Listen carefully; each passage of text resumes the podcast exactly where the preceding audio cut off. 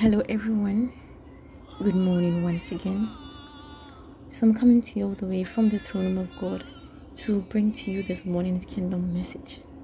I hope we are all doing very well. I pray that the word of God will speed ahead. I pray that His word will be honored wherever it goes and wherever it is received. In the mighty name of Jesus Christ, I pray with thanksgiving. Amen. Um, so um, we'll see if we can finish the topic of life. Um, so um, so far we have learned that it is God who has saved us, and that salvation is actually a gift from God to us, and that the Word of God um, is the power of God unto salvation to anyone that believes. And so when we believe in His Word, it has the power to save us from whatever kind of torment or whatever kind of distraction, whatever kind of trials or persecutions or whatever disasters it is that is that we are facing, okay. And we are learning that we should not disappoint God by saying that the contention for the gift is is is, is too strong or is too is too is too um, burdensome or is too difficult for us and therefore we can't possess it. And we shouldn't disappoint god by giving up okay because the condition for our life was also way way painful. And yes this man stepped down from his glory. He put aside his crown he put aside his robe he put aside his put aside his throne and he came to um, suffer this um, shameful death just so we can have life. So if he has given us this life it is not like actually wise that after going through all this trouble for us we should you know like shove these gifts aside and just move on like nothing ever happened. I mean, if we put ourselves in his shoes, okay, imagine that you go to the shop, um, you go through all the traffic in town. Maybe that day you're supposed to do something, you had something like very, very important to do, and you left all that, and you go to the shop and find a very like good gift for a friend, and it's actually like very expensive. It's really like it was really like really, really expensive and you did all that, you come back, give it to the person, the person doesn't appreciate it. The person doesn't even wear it. Let's say it's a bracelet, he doesn't even wear it. Like you ask and he's like, oh, it's there, it's there. I mean, how would you feel? Okay, so we can liken the situation to that, okay? And then he gives his life and we just shove it aside, okay? So that's exactly how it looks like, okay? So um, uh, the question is, will we make the death of Jesus Christ the death of God's Son of no effect? Was the death of Jesus Christ a light thing for even his Father? Was it light for Jesus Christ himself? So, how can it be light to us? If something is not light to God, how can it be light to us? If something is not light to Jesus Christ, how can it be light to us? Can our contention for our gift be likened to his journey to the cross? When someone pays a high price for a gift for us, we, should do all we can to take it. This shows appreciation. This is what it means to be grateful. This is what it means to be serving God with a grateful heart. This is what it means to be worshiping God for what He's done, praising God for what He's done. It is not the putting up of hands and just proclaiming with the lips, Thank you, Jesus. No, it is the acceptance of the gift and the utilization of the gift.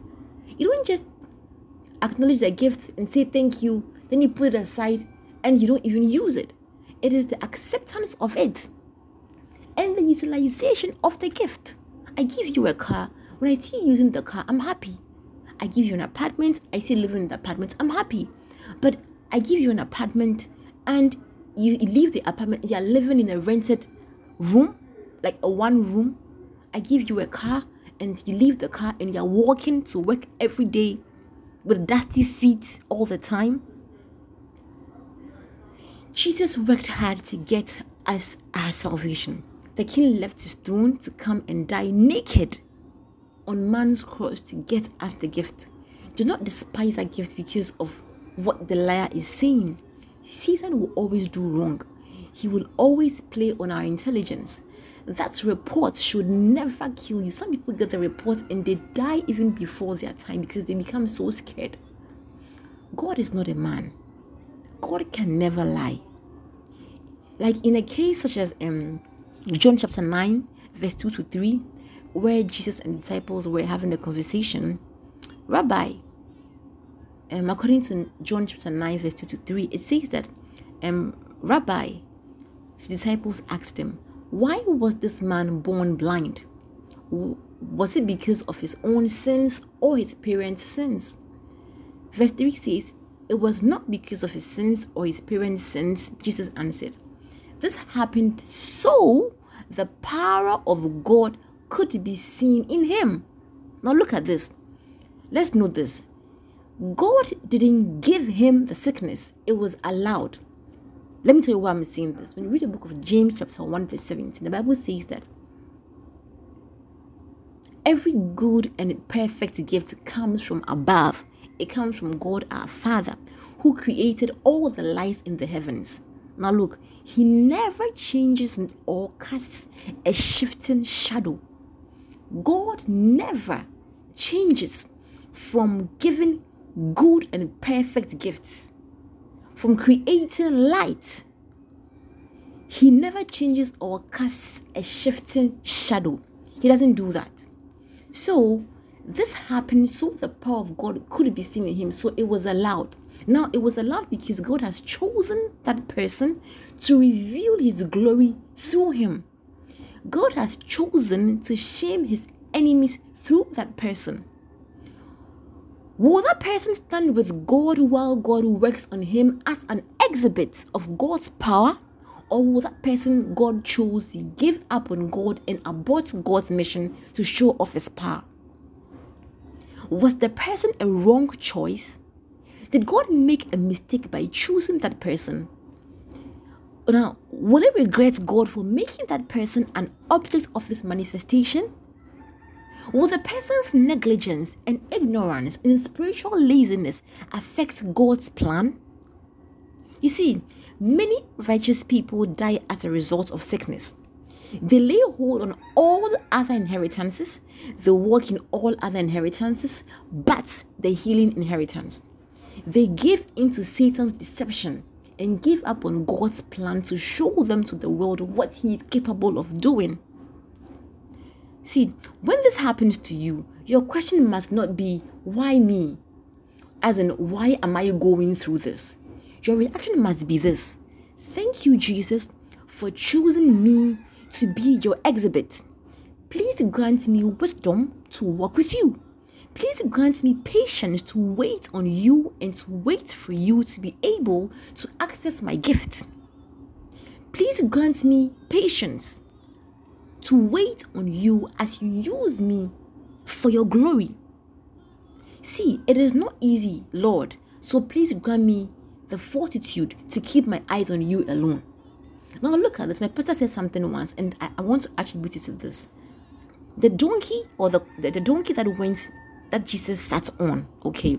Now, when the women were throwing down their clothes on the floor, and they wanted just to walk on the clothes and and and everything the, the, on the floor with the palm branches and everything.